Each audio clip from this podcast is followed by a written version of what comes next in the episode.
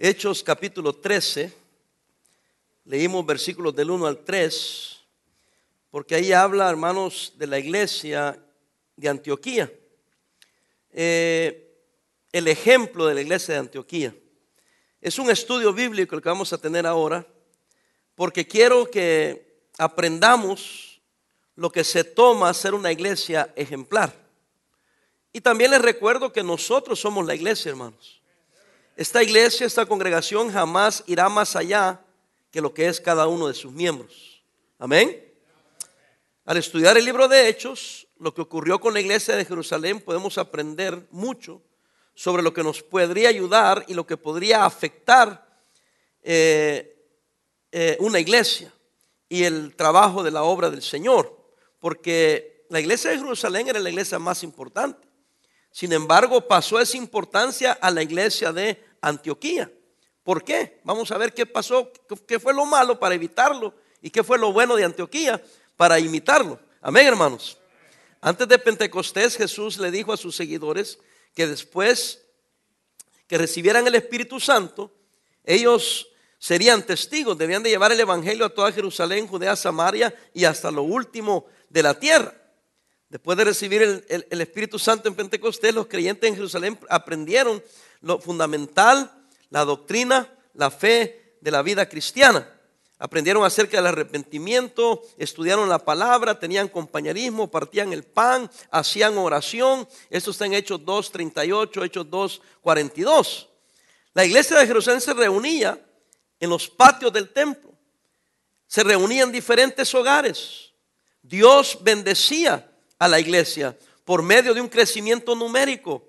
Eh, Hechos 2, 46 al 47, que cada día el Señor añadía a la iglesia los que habían de ser salvos. Una iglesia tremenda, la iglesia de Jerusalén. Sin embargo, no salió a otras áreas como Jesús le había ordenado. Había recibido el poder, el Espíritu Santo, Dios lo bendijo tremendamente, pero les dijo, tienen que salir. Y para que salieran a algunos lugares tuvo que el Señor permitir este, persecución. Y hacia la fuerza salieron. Pero aún así se quedaron otra vez. ¿Por qué la iglesia de Jerusalén no se movió para alcanzar a otras personas en otras áreas? Primero, los creyentes judíos en Jerusalén, creyentes judíos, tenían prejuicios raciales contra los gentiles o hacia personas no judías. En Hechos capítulo 10 y 11 leemos que Pedro fue enviado para ministrarles a los gentiles. Pero aún Pedro eh, que predicó a los gentiles, no parece que él tenía la intención de bautizar a los creyentes gentiles con agua. Imagínense qué tremendo. Sin embargo, Dios quería que los gentiles fueran bautizados.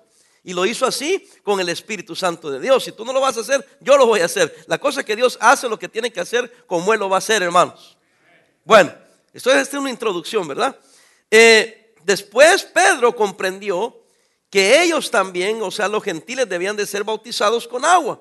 Esto está en Hechos 10, 44, 48, Hechos 11, 15 al 18. Así que había prejuicios, primero. Segundo, el espíritu legalista que había infiltrado la iglesia en Jerusalén impidió que le llevaran el Evangelio a otros lugares. Siempre se meten algunos dentro de las mismas iglesias que tienen un espíritu malo, espíritu legalista, espíritu que querían obligar, hermanos, eh, a los creyentes gentiles a ser circuncidados, a obedecer la ley de Moisés para ser salvos. Esto está en Hechos 15 del 1 al 21.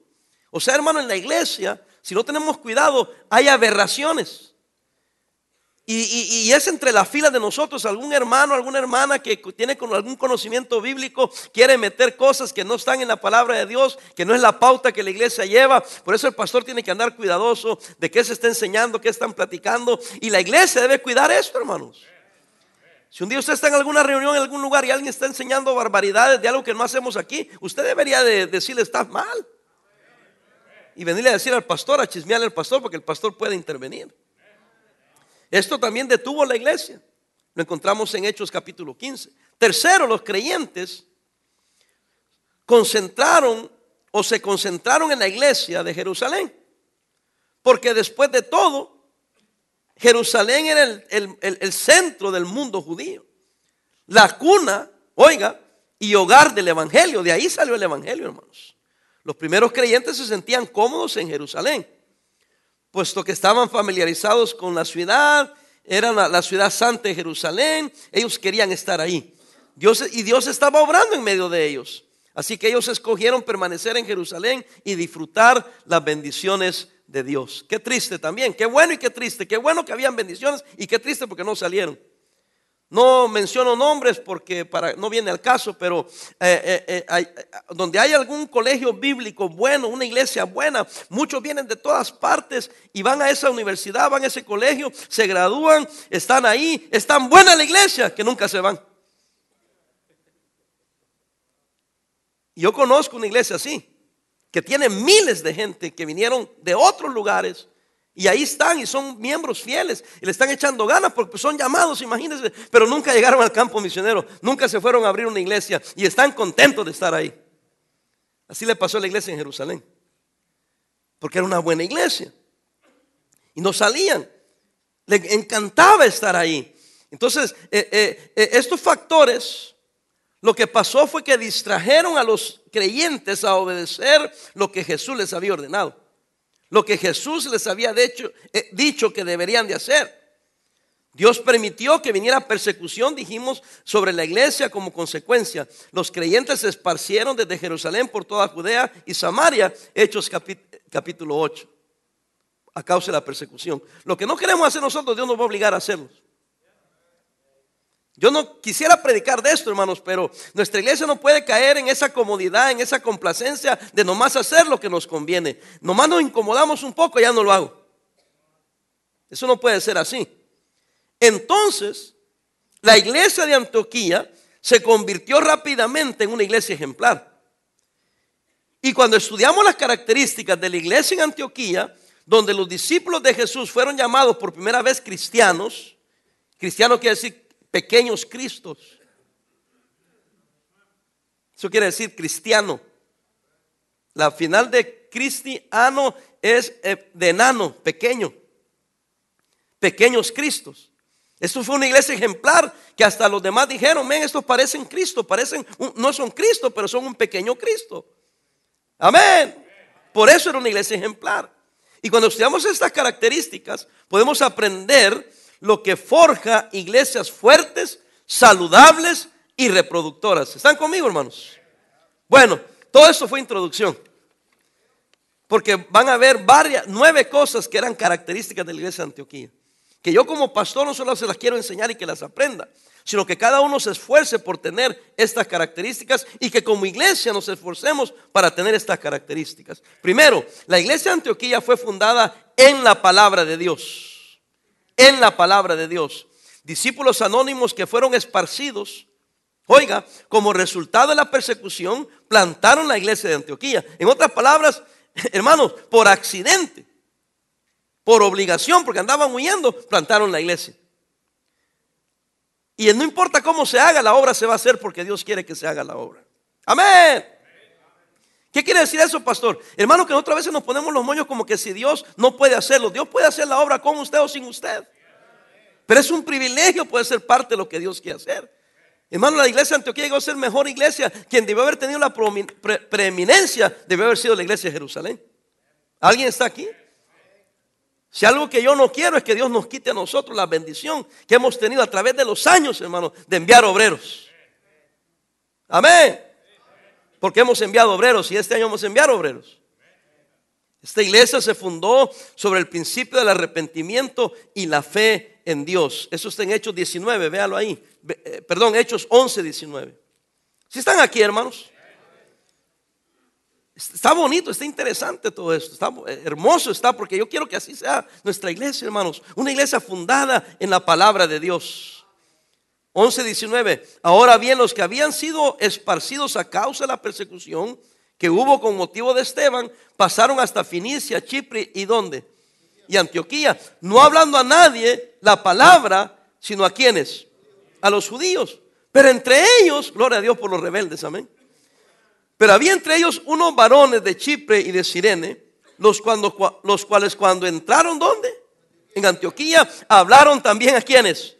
A los griegos anunciando el Evangelio del Señor Jesús. Y la mano del Señor estaba con ellos, léalo, y gran número creyó y se convirtió al Señor. Gloria a Dios a aquellos que no se conforman. Y dijeron, eso solo están predicando los judíos, yo voy a ganar a cualquiera. Amén. Y hermano, así debe ser la iglesia, basada en la palabra de Dios, basada en Cristo Jesús, basada en lo que Dios nos ha mandado a hacer, hermanos. Segundo, la iglesia en Antioquía tenía un líder principal. Un líder principal. Se llamaba Bernabé. Cada iglesia, hermanos, discúlpeme, necesita un líder principal sólido. Amén. La iglesia de Jerusalén oyó que había pasado en Antioquía y enviaron a Bernabé. Qué tremendo.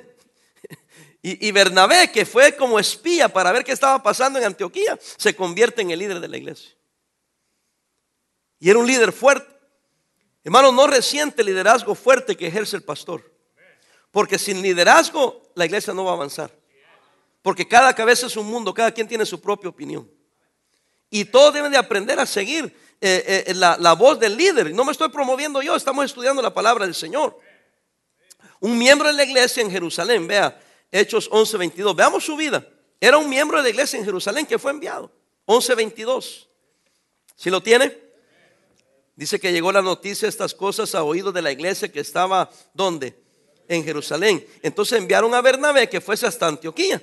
¿Para qué? Para ir a investigar, para ir a chismear, para después regresar con un reporte.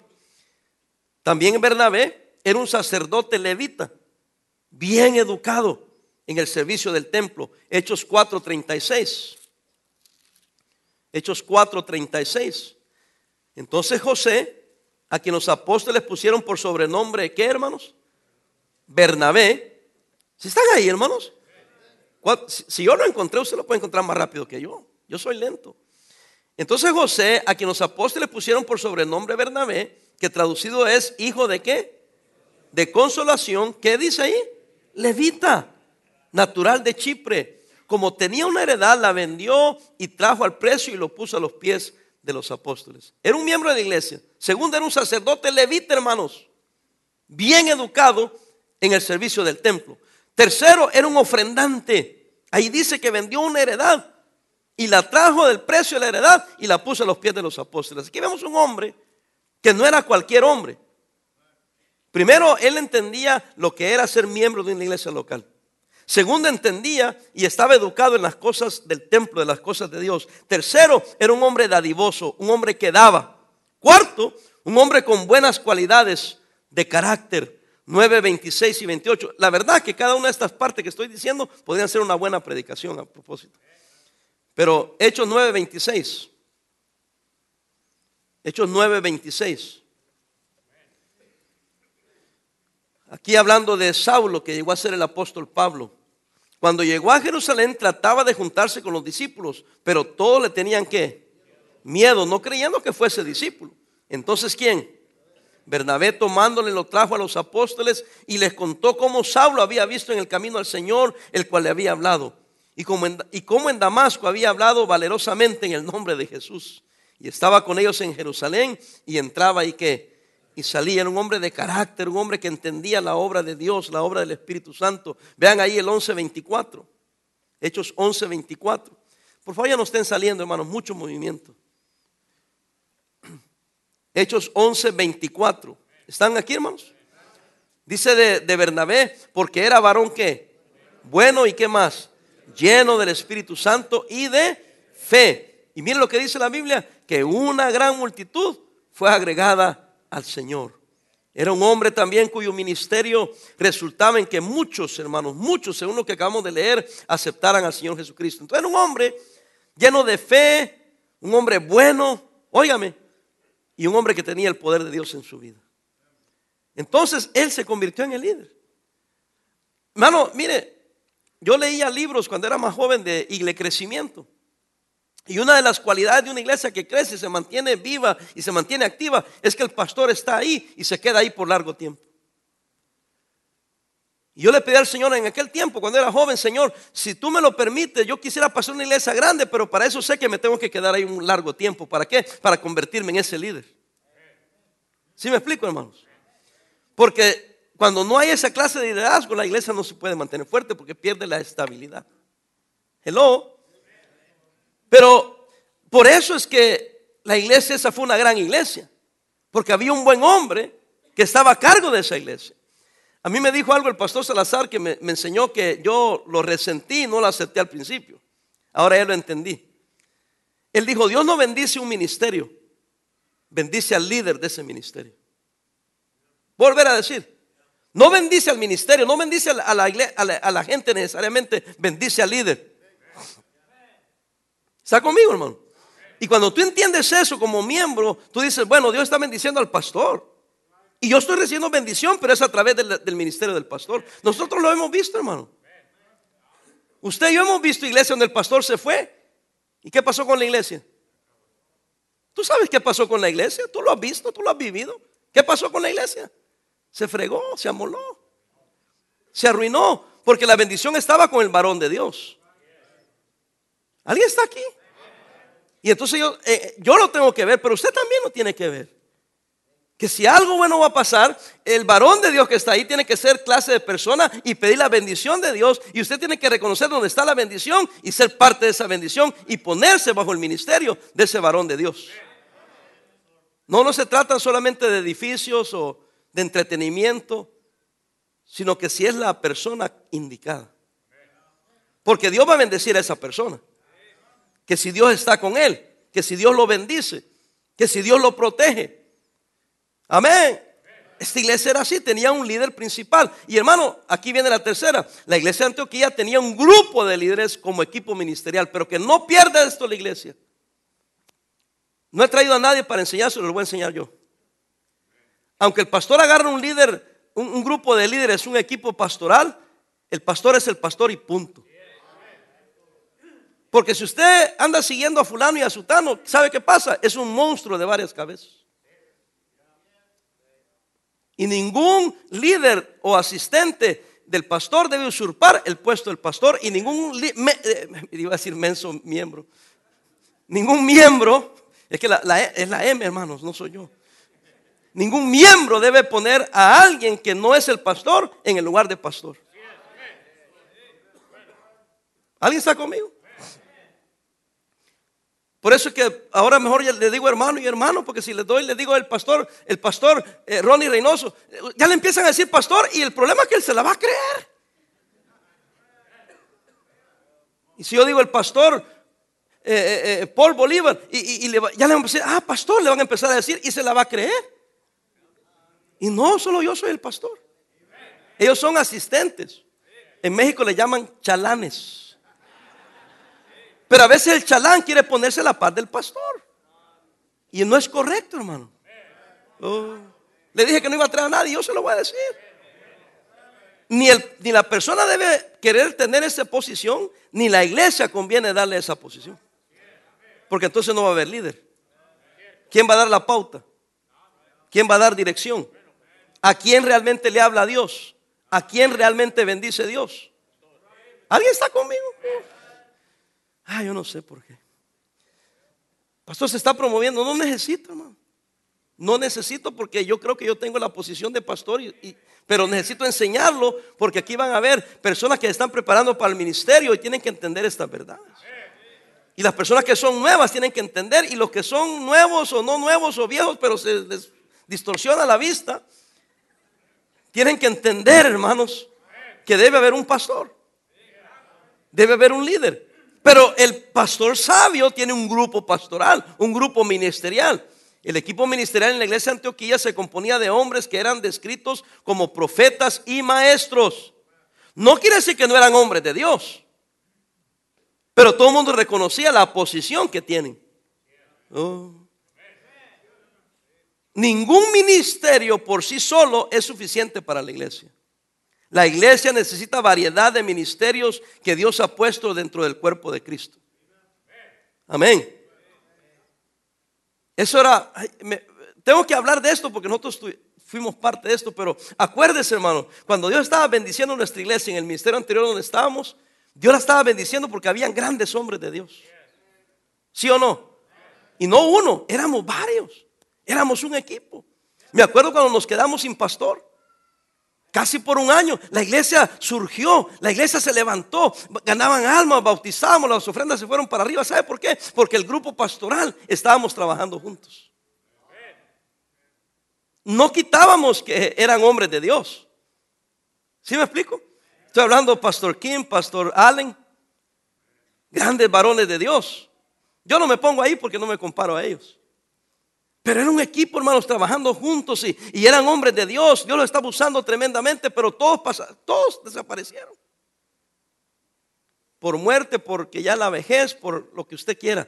Y, se fueron yendo personas que Dios estaba usando. ¿Si está conmigo o no? ¿Cómo, ¿Cómo en tremendo? Porque un pastor no puede sin un equipo. Y aunque son grandes hombres de Dios, tienen que entender cuál es su posición. ¿Si entendemos o no? Me acuerdo cuando estábamos ahí como el hermano Allen, cuando venía el nuevo pastor, que hacía el hermano Allen, se sometía al nuevo pastor. Eh, este, yo siempre decía que yo no era el pastor, que yo era el pastor hispano. Y teníamos un pastor. Hasta que me dijo alguien a mí, este, pastor, dicen que, que, usted no se fue, que a usted lo corrieron. Pues yo siempre les he dicho que me corrieron. A mí me corrieron. Que no entienden las, señas que yo hacía. Hermano, a mí me forzaron a, que yo renunciara y me, renunciaron. ¿No se acuerdan que yo les hacía así? no, hermano, sí, que sí, qué bueno que ya están diciendo que sí me corrieron. Porque a poco de menso yo iba a querer quedar sin trabajo y sin ministerio, sin edificio, sin nada. Si alguien está conmigo, oh, es que todo se levanta, decía el doctor Lee Robertson se levanta o cae en el liderazgo. Todo se levanta o cae en el liderazgo. ¿Si está conmigo o no? Entonces desaparece el liderazgo y, o no es el líder que debe ser, se deshace todo. Y entonces Dios empieza a bendecir al líder, al que Dios quiere bendecir, y le da un equipo que trabaja con él. Porque no se puede solo. ¿Cuántos están de acuerdo? Aquí no se puede, ni en ninguna iglesia se puede solo. Tienes que tener un equipo que te ayude. Y ahí es donde entran ustedes. Cada uno de ustedes tiene que ser un hombre de Dios, una mujer de Dios que quiera servir a Dios. Y no buscar huesos, no buscar puestos, sino buscar servir a Dios. Efesios 4:9 habla sobre cinco tipos de ministerios, no vaya ahí, o ministros en el servicio de la iglesia, apóstoles, profetas, evangelistas, pastores y maestros. El propósito unificado de estos cinco roles es de equipar a los creyentes, óigame, para hacer el trabajo del ministerio. Esta es la manera que el cuerpo de Cristo crecerá y se edificará en amor. Necesitamos que hayan muchos hombres de Dios y muchas mujeres de Dios. Pero que no quieran posición, que no quieran reconocimiento. Simplemente que queramos todos juntos servir a Dios. Y permítame a mí tomar el liderazgo de la iglesia porque uno tiene que ser. Y no habiendo otro, pues yo. Cuando yo me muera, entonces la iglesia escogerá a alguien. Pero mientras tanto, pues alguien tiene que hacerlo. Amén. Y por eso, hermanos, la, la, gente no entiende. Cuando recién salimos, se acuerda que yo me seguí con la posición de pastor. Muchos me querían quitar. Entonces, pero yo he sido el pastor aquí. Pero cuando nos, cuando nos formamos, que ya formamos los diáconos, cuando hicimos la constitución, cuando ya el pastor Hurtado nos dio la carta de, de, ya independencia, porque yo me hice miembro de su iglesia y me enviaron de esa iglesia en una junta que ellos tuvieron. Mírame acá. Entonces, si se acuerdan, hicimos una votación. No solamente votamos por los diáconos, hicimos una votación y me escogieron a mí como el pastor. Entonces al principio era el enviado, era el mensajero, era el, iniciador de la iglesia, pero después me tomaron como pastor. Y en ese momento yo me convertí en el pastor. A algunos no les gustó. Imagínense, me querían dar en la torre. Porque de alguna manera no me aceptaban como el pastor. Pero no se dan cuenta que no es asunto nuestro, no es un asunto de nosotros. Y además, al final de, de cuentas, ¿quién da la aprobación o desaprobación del pastor o no? Es Dios, hermano. Así como uno como varón de Dios, como pastor, puede falsificar la obra de Dios, óigame, también la iglesia podría querer tomarse la posición de Dios y querer tomar el lugar que le corresponde a Dios. Y por eso que algunos estaban haciendo lo imposible porque la iglesia se cayera y la gente se fuera para que se viera como que Dios no estaba con el pastor. Y no hay cosa más baja y más vil que tú trates de destruir una iglesia para probar un punto. ¿A costo de qué? ¿De destruir una iglesia? No, hermanos. Una en la iglesia local tiene que hacer todo lo imposible por ser de bendición. Porque hay un Dios en el cielo. Créame. Hermano, créame. Porque si Dios no está ahí, eso Dios lo va a quitar y Dios va a hacer algo. Dios va a mover algo. Yo le he dicho a usted, si yo no soy la persona indicada para esta iglesia, entonces oremos que Dios me mate. Y permítame que yo ore, que si usted está orando, que me mate, que usted se muera antes que yo. Oremos los dos a ver quién se muere primero. Acepta el reto, mejor lo dejamos así. Estoy jugando, ¿verdad? Pero necesitamos un equipo de hombres y mujeres que sirvan a Dios. Número cuatro, la iglesia de Antioquía enseñaba y entrenaba discípulos. Cada iglesia local es responsable de hacer discípulos. Amén, hermanos. Esta responsabilidad no debe dejarse para que otros lo hagan. Después fue Bernabé a Tarso en busca de Saulo. Qué interesante. Y cuando lo halló, dice que lo llevó a Antioquía. Vea Hechos 11:25. Dice, después fue Bernabé, fue Bernabé a Tarso para buscar a Saulo. Y hallándole lo trajo a dónde? A Antioquía, versículo 26. Y se congregaron ahí, ¿cuánto? Todo un año. ¿Con qué? Con la iglesia. Y enseñaron, ¿qué dice hermanos? A mucha gente. Y a los discípulos se le llamó cristianos por primera vez, ¿dónde? En Antioquía. Enseñaba y entrenaba discípulos. ¿Alguien está conmigo? Ese es nuestro trabajo, hermanos. No hay cosa más linda para mí, hermanos, mirar a, los hermanos que se han entrenado aquí y de aquí han salido y están pastoreando y Dios los está usando. Y otros que han ido de asistentes y Dios los está usando también. Sirviendo bajo eso. Y mire, esta semana precisamente hablaba de eso. Que muchos pastores hacen eso y envían a dos, tres, cuatro. Y ah, qué bendición, cómo nos ha usado. Y ahí se quedan. Yo dije, no, eso ya pasó. Por eso nosotros como iglesia no podemos estancarnos y, estar bien. Ay, mira lo que Ay, mira lo que. Ya, ya hicimos. Entrenemos a otro. Enviemos a otro. ¿Sí me entiende, hermano? Y como iglesia nunca resienta que estamos enviando a otro. Sí, varios se han ido y me dicen, algunos me han dicho, no uno, pero varios. Pastor, ¿y por qué enviamos a fulano allá? Pues porque Dios lo quiere allá. ¿Sí me entiende? Y yo no estoy para recompensas aquí en la tierra. La recompensa por la que yo estoy trabajando y usted está trabajando no son para recompensas terrenales, sino recompensas allá en el cielo, hermano. Porque si no, usted y yo nos vamos a agüitar. Porque cuántas veces hacemos cosas y, y, tal vez no recibimos el reconocimiento debido, pero ¿qué importa si tenemos el reconocimiento de Dios? O queremos el reconocimiento de los hombres o queremos el reconocimiento de Dios.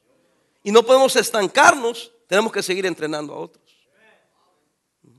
Yo tengo fe que de aquí van a salir buenos pastores, buenos predicadores, que Dios los va a usar poderosamente. Y los que Dios está usando ya, bendito sea Dios, pero como dijo José José, lo pasado, pasado. Ya no interesa. Ahora lo que interesa es quién más vamos a enviar. O ya terminamos. ¿Qué no está nuestro ministerio basado en la palabra de Dios? ¿Qué no está nuestro ministerio con un líder aquí? ¿Qué no está nuestro ministerio con varios líderes aquí? ¿Qué no tiene nuestro ministerio, hermanos, la presencia de Dios? Hombres de carácter, hombres de fe. Que, que, entrenamos, que hacemos discípulos. ¿O no, hermanos? ¿Ah? Sí, hermanos. Aquí hay hombres de Dios, hay mujeres de Dios que saben hacer la obra de Dios. Y tenemos que entrenar a los que no saben. A los que vienen son salvos, jóvenes y quizás adultos y, entrenarlos y decirle, hermano, ya está listo, ahora te toca irte a ti. Y no lo envía el pastor Parada, yo no envío a nadie. Yo no envío ni detengo. Si alguien me dice, Dios me está llamando, entonces ponte en el instituto, te entrenamos. No te quiere decir, no te enviamos. Te quiere decir, te enviamos. Pero es el Espíritu Santo el que llama.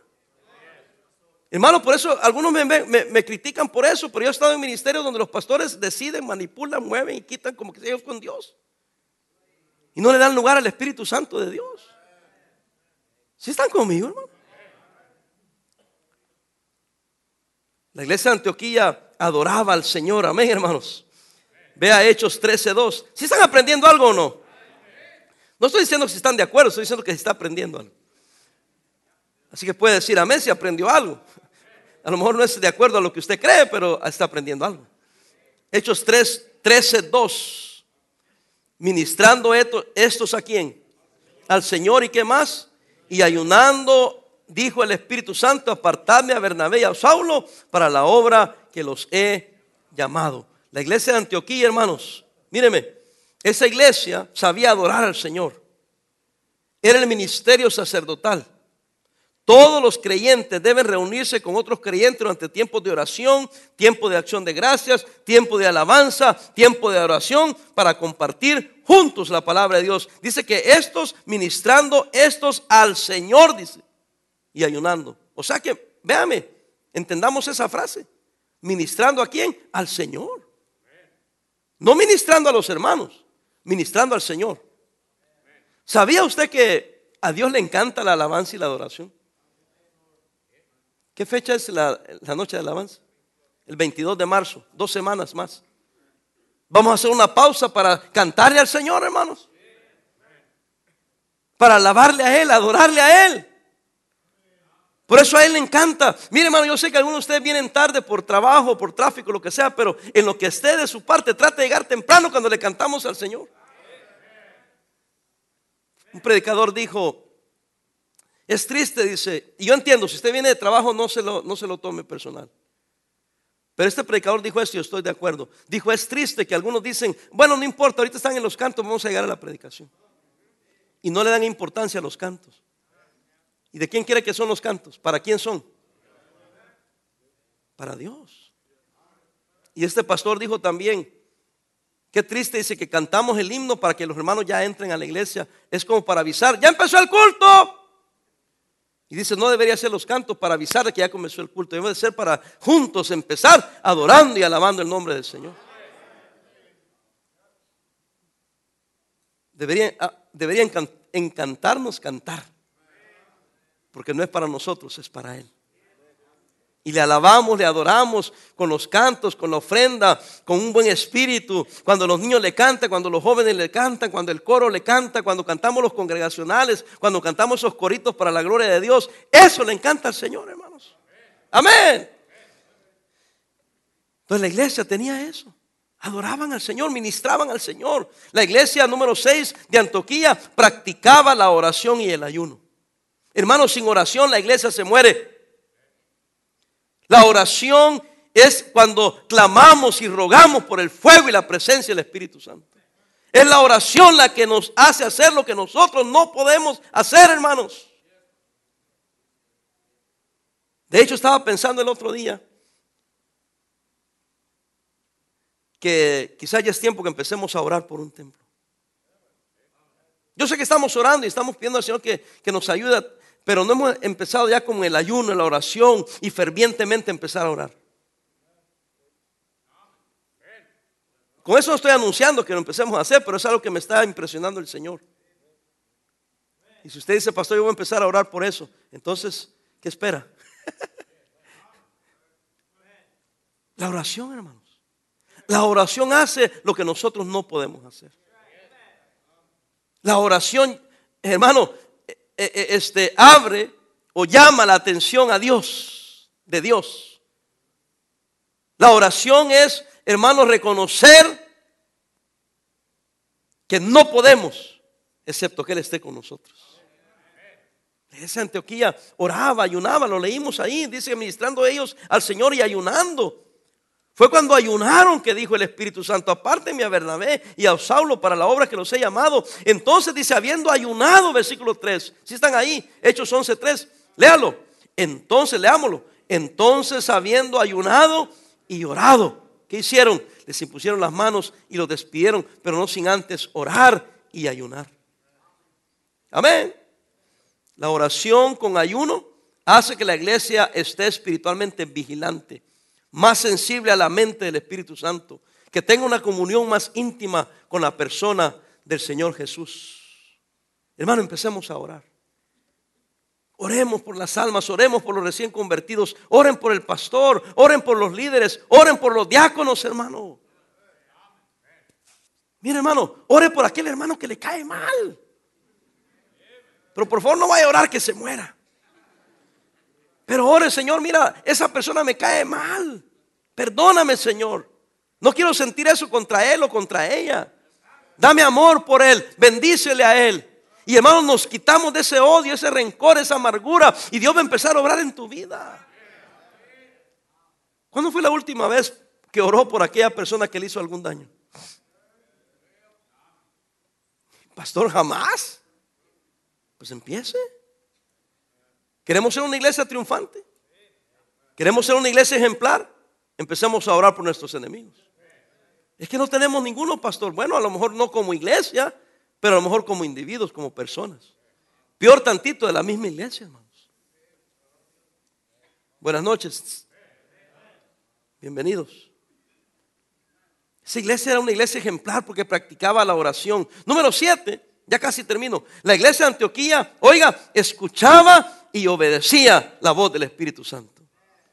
Dice ahí, dice que, que mientras ministraban al Señor y ayunaban, dijo el Espíritu Santo, apartadme a Bernabé y a Saulo para la obra que los he llamado. Entonces siguieron ayunando y orando, dice. Les impusieron las manos y los despidieron. Quiere decir que los apartaron, les impusieron las manos como el Espíritu Santo se lo había dicho mientras estaban en el ayuno y la oración. Todas las iglesias locales necesitamos darle oportunidad al Espíritu Santo. Si somos bautistas fundamentales, no somos carismáticos, pero el Espíritu Santo habla, hermanos.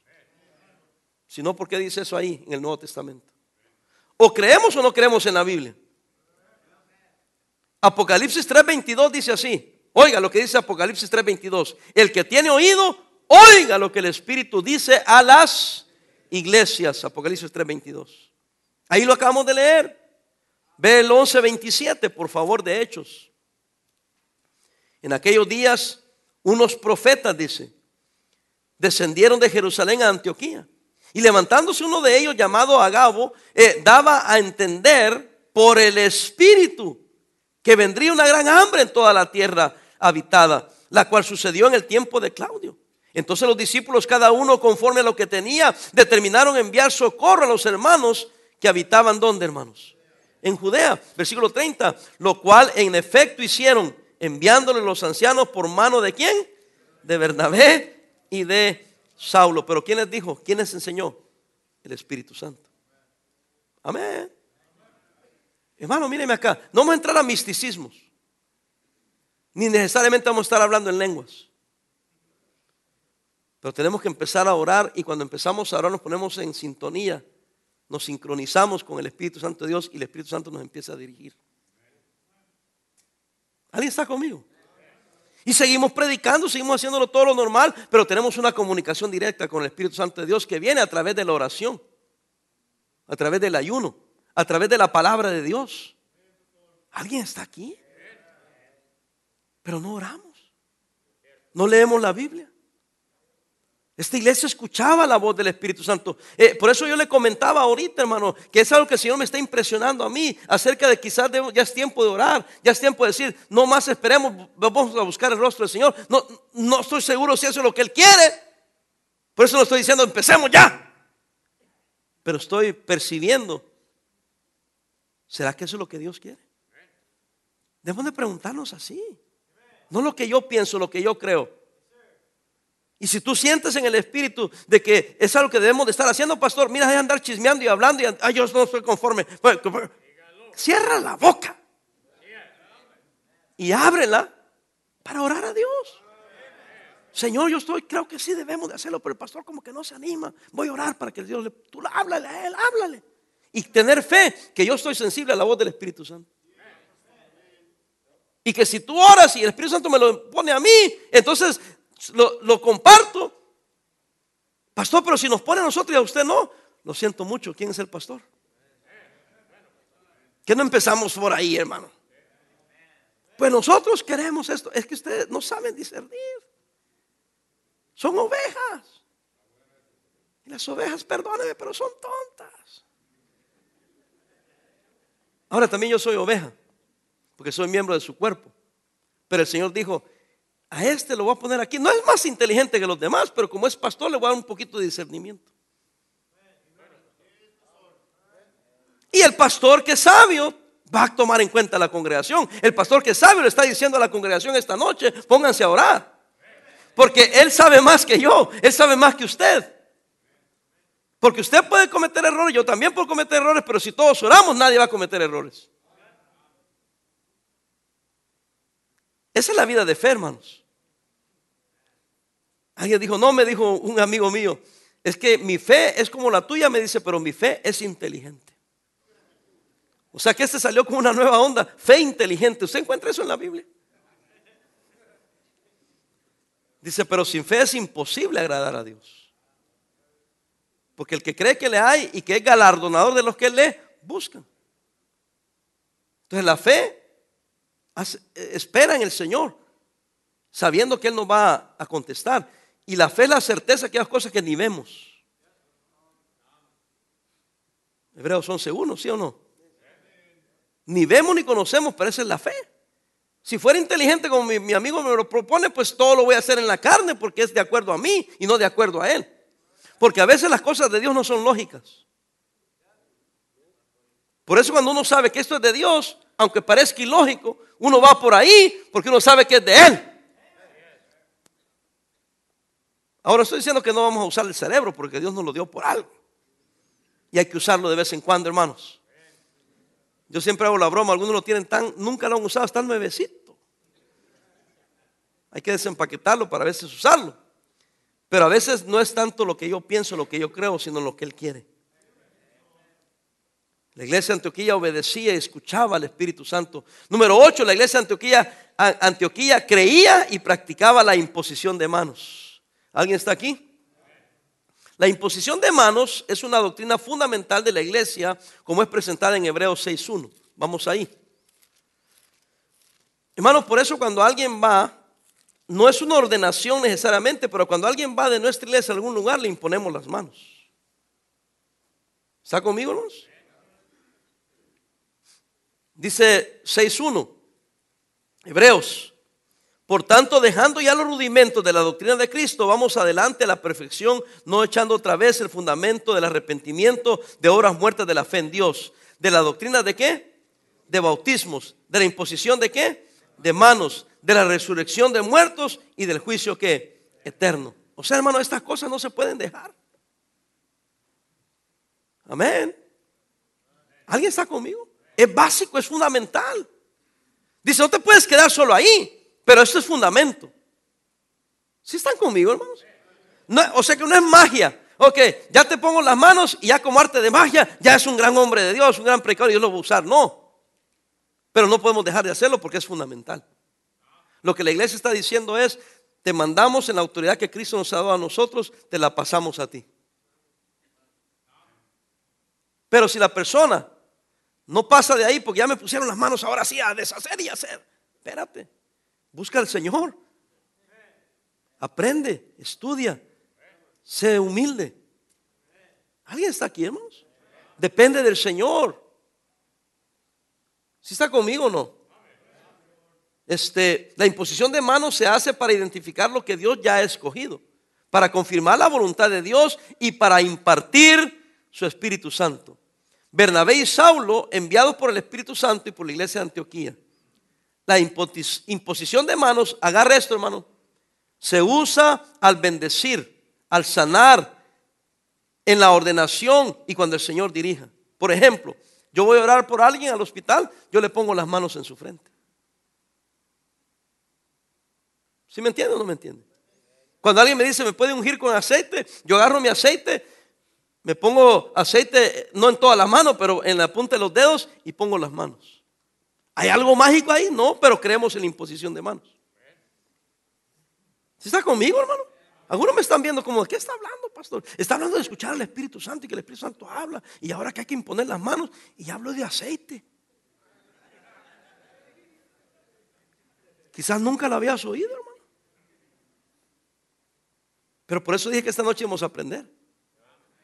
Ahora, pastor, ¿y por qué no anuncia que va a, ungir con aceite? Porque dice la palabra del Señor en Santiago que es la persona que tiene que llamar a los ancianos. Si usted no me llama, pues yo no le. ¿Para qué andar ahí dándole aceite? Pero si usted me llama y me dice a mi pastor, tengo algo en mi vida que yo quiero que usted me unja con aceite, con mucho gusto, hermano. ¿Por qué? Porque creemos en la imposición de manos. Y algunos de ustedes créanme que lo necesitan para si están todos los demonios que lo, están molestando. A ver si todavía tiene discernimiento por lo menos para decirme, ¿me puede ungir, pastor? Y yo voy a decir, amén, hermano, he esperado años que me preguntaras.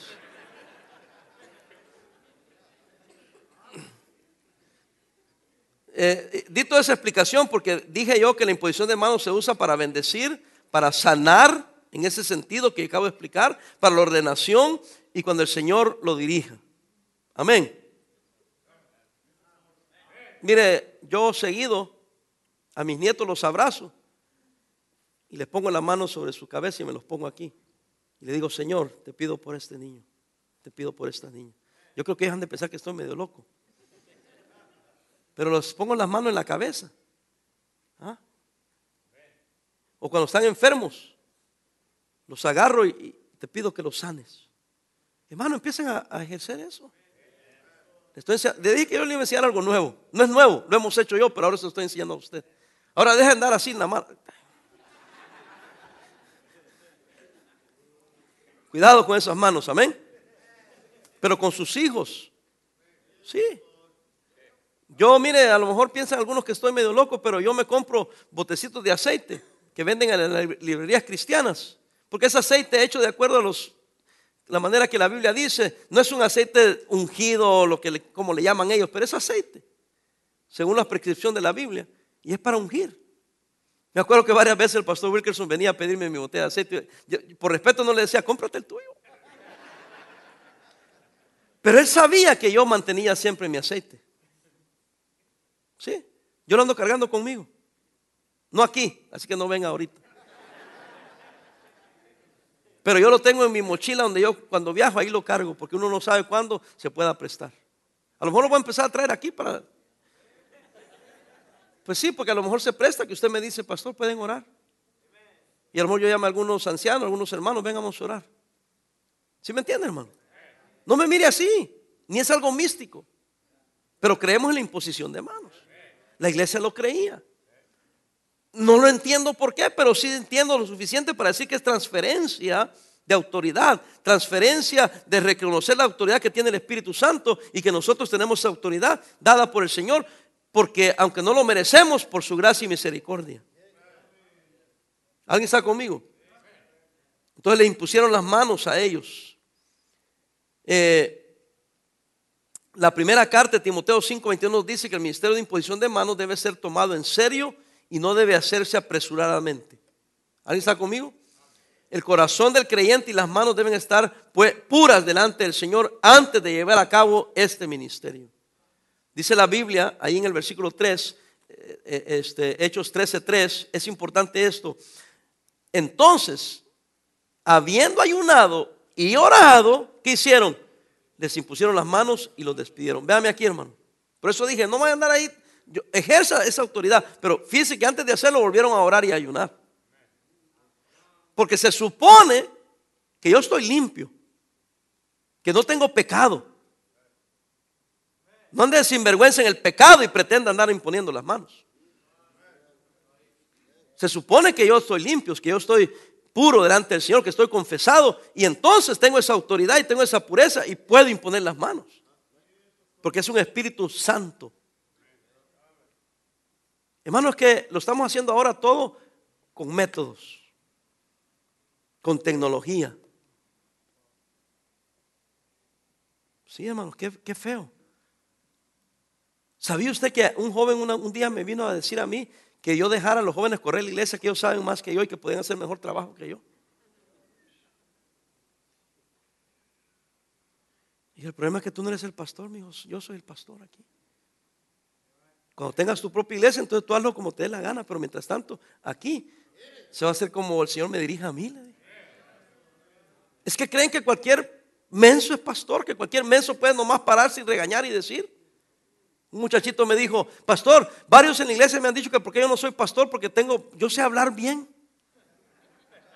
Y yo le dije, me da tristeza, le dije, y me siento ofendido que algunos hermanos piensen que yo soy el pastor nomás porque sé hablar bien, sin ver el testimonio. ¿Sí me entiende? Mi testimonio estoy hablando, mi testimonio, mi testimonio personal como cristiano, como pastor. Eso no quiere decir que tú estás de acuerdo conmigo, no, pero de todos modos alguien tiene que tener testimonio. Y por eso que a veces a nosotros los pastores, los que más o menos andamos bien, nos buscan ambigüedades o cosas externas para atacarnos, porque gracias a Dios no hay nada para que nos puedan achacar a nosotros en lo personal. ¿Sí me entiende o no me entiende?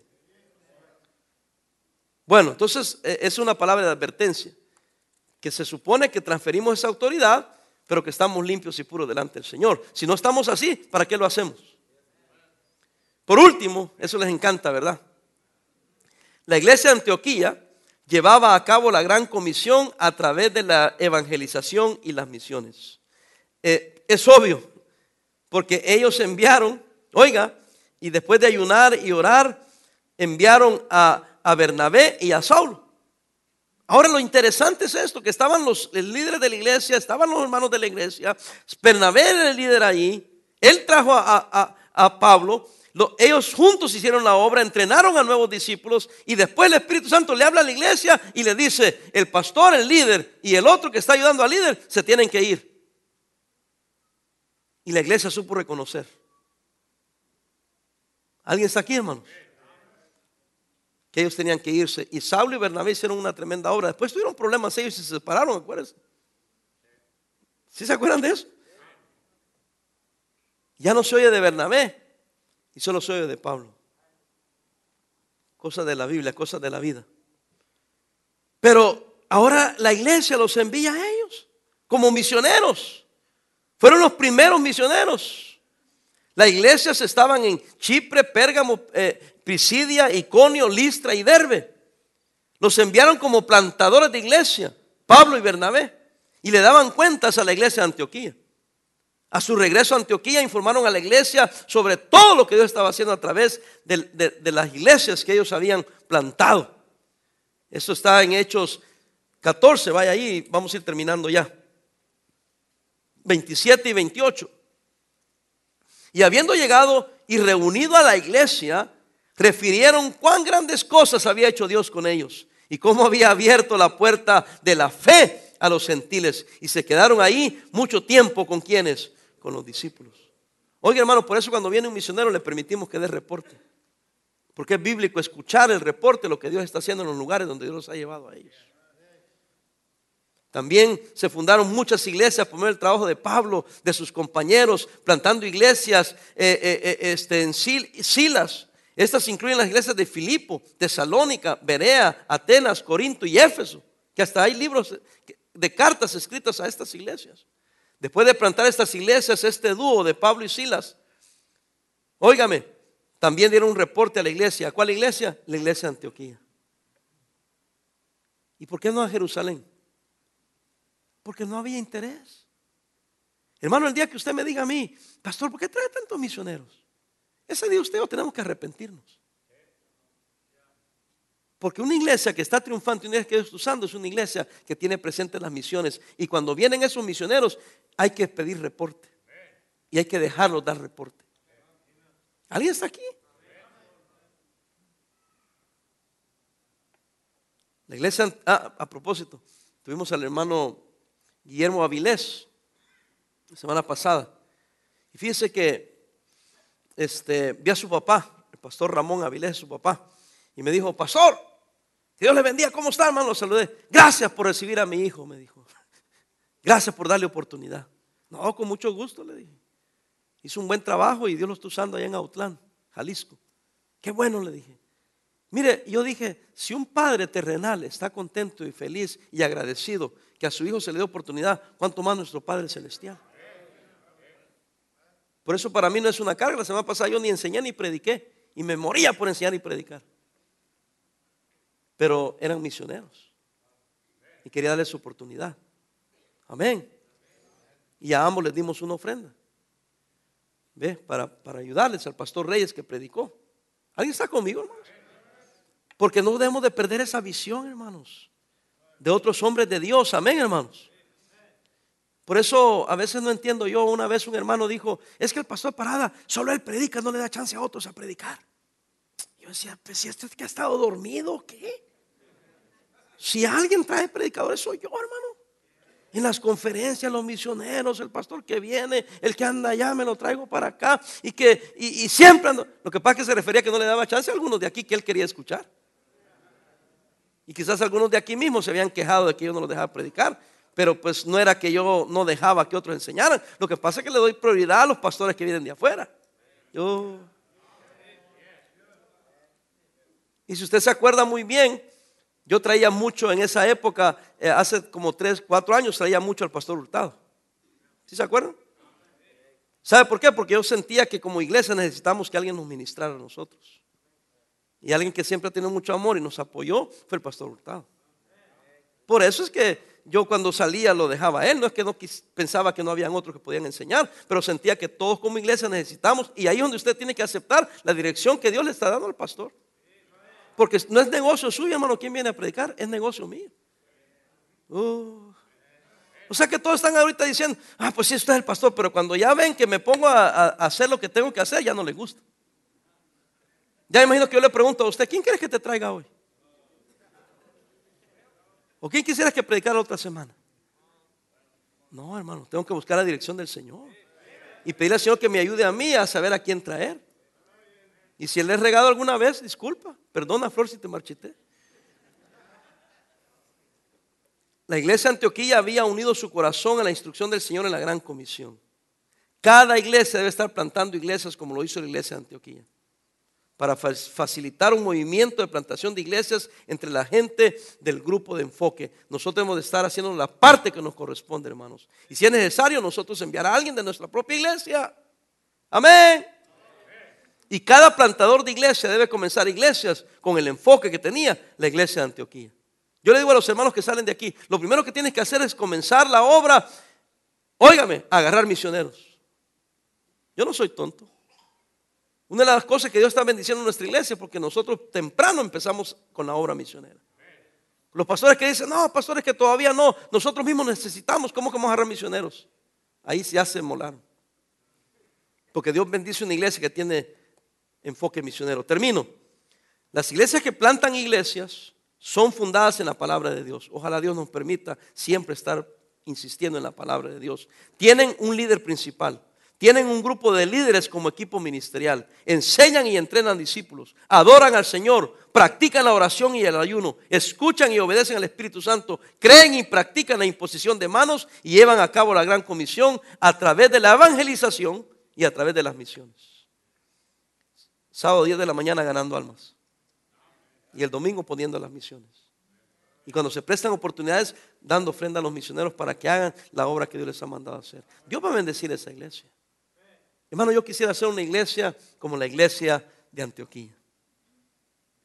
No, no imitamos cualquier iglesia, sino la iglesia de Antioquía. Amén. Porque las formas que lo hacemos, cada iglesia tiene su forma, cada iglesia tiene su personalidad. Y hermanos, que Dios nos libre de hacer promesa y no cumplirla. El hermano Walker me contó, me dijo, hace año y medio fulana iglesia me prometió apoyo y hasta el día de hoy no me han enviado ni una vez. Yo solo me, dice así, que Dios nos libre de eso, hermanos. Sucedió que hace año y medio también nosotros empezamos a enviar un cheque. Vino un hermano aquí y empezamos, yo le dije, comenzando el otro mes, vamos a empezar a enviar. Y le empezamos a enviar. Año y medio. Yo sé que raro que el hermano no nos escribe, no dice nada, gracias, no dice nada. De repente estoy en la oficina y me llama y me dice, pastor, la iglesia donde ustedes envían, eh, ustedes me han enviado dinero. Sí, hermano. Cuando usted vino yo le prometí que cada mes le íbamos a enviar. Es que la iglesia donde me lo envían me acaba de llamar diciendo que hay 1.600 o 1.700 dólares de una iglesia que lo mandó de California. Y pues es para ustedes. No sabemos de quién es, pero es tuyo, te lo voy a enviar. Y me dice el hermano, ¿ustedes me lo enviaron, pastor? Y el hermano, sí, nosotros. Yo le prometí a usted. Y el hermano me dijo, pastor, por favor, perdóneme. Perdóneme. La iglesia no me lo mandó a mí. Y todo ese año y medio pensaba que ustedes me habían fallado. Por favor, perdóneme. ¿Sabe lo que me está diciendo? Yo pequé contra ustedes pensando, me prometieron y no me enviaron. Pero fue la iglesia, aquella donde ustedes lo enviaban, que no me lo dio a mí. Yo dije, qué triste que iglesias recojan dinero de otros y los hagan hambrear por no ser responsables por recibirlo y enviarlo. Y qué triste que hayan pastores, iglesias que prometen que le van a un misionero y no se lo envían. Yo le dije, hermano, le dije, le vamos a seguir enviando, así que póngase abusado, le dije. Lo bueno, le digo, que por lo menos le enviaron todo el dinero. Pero él había pecado. Y él no hallaba ni palabras para disculparse. Porque en cierta manera había pensado que yo era un mentiroso. ¿Alguien está aquí? Y por eso yo soy muy cuidadoso de eso. De que si le hemos prometido a alguien, hay que cumplirlo. Y si algún día pasara, porque somos humanos que nos equivocamos, entonces hay que reconocer. Si me equivoqué. Y por eso yo le dije al pastor Edwin Escobar, hermano, cuando alguien le promete y no le envía, lo correcto es que usted le llame y le diga, pastor, no me han enviado. Y si se ofende el pastor, no, porque a lo mejor va a pasar con lo que me pasó a mí. Que sí lo está enviando, pero quien se lo debe dar no se lo ha dado. Si él me hubiera llamado a mí, pastor, usted me prometió, ha pasado tres meses, no me ha enviado. Yo le he dicho, hermano, yo sí le he enviado. Ahorita averiguo. Llama a la iglesia porque ahí está. Aquí tengo la prueba, aquí están los cheques cambiados. Y ha pasado. Mira, te lo enviamos allá, allá no te lo han dado, llama. Y llaman. Y si te dicen que no, yo les compruebo y les mando las pruebas. Lo he enviado, ¿eh? Dáselo porque sí lo enviamos, ustedes lo cambiaron. ¿Cómo que no? Pastor, estas cosas pasan más de lo que te imaginas. Por eso tomo en serio este asunto de las misiones. Porque yo sé que si somos así, Dios nos va a quitar la bendición.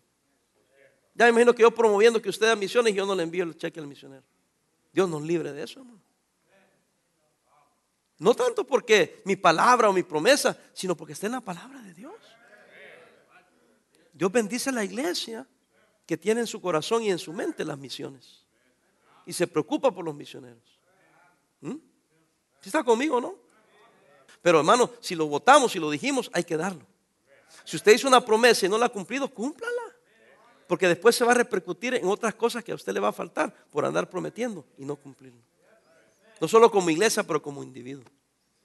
Ahí lo dejo, hermanos. Pero para mí todo este asunto de la iglesia y el asunto de la iglesia es algo serio.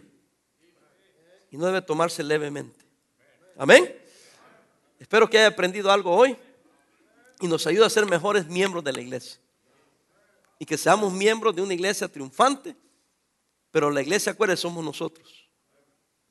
Tenemos que ser nosotros las personas correctas y hacer lo que es correcto, creer lo correcto y practicar lo correcto.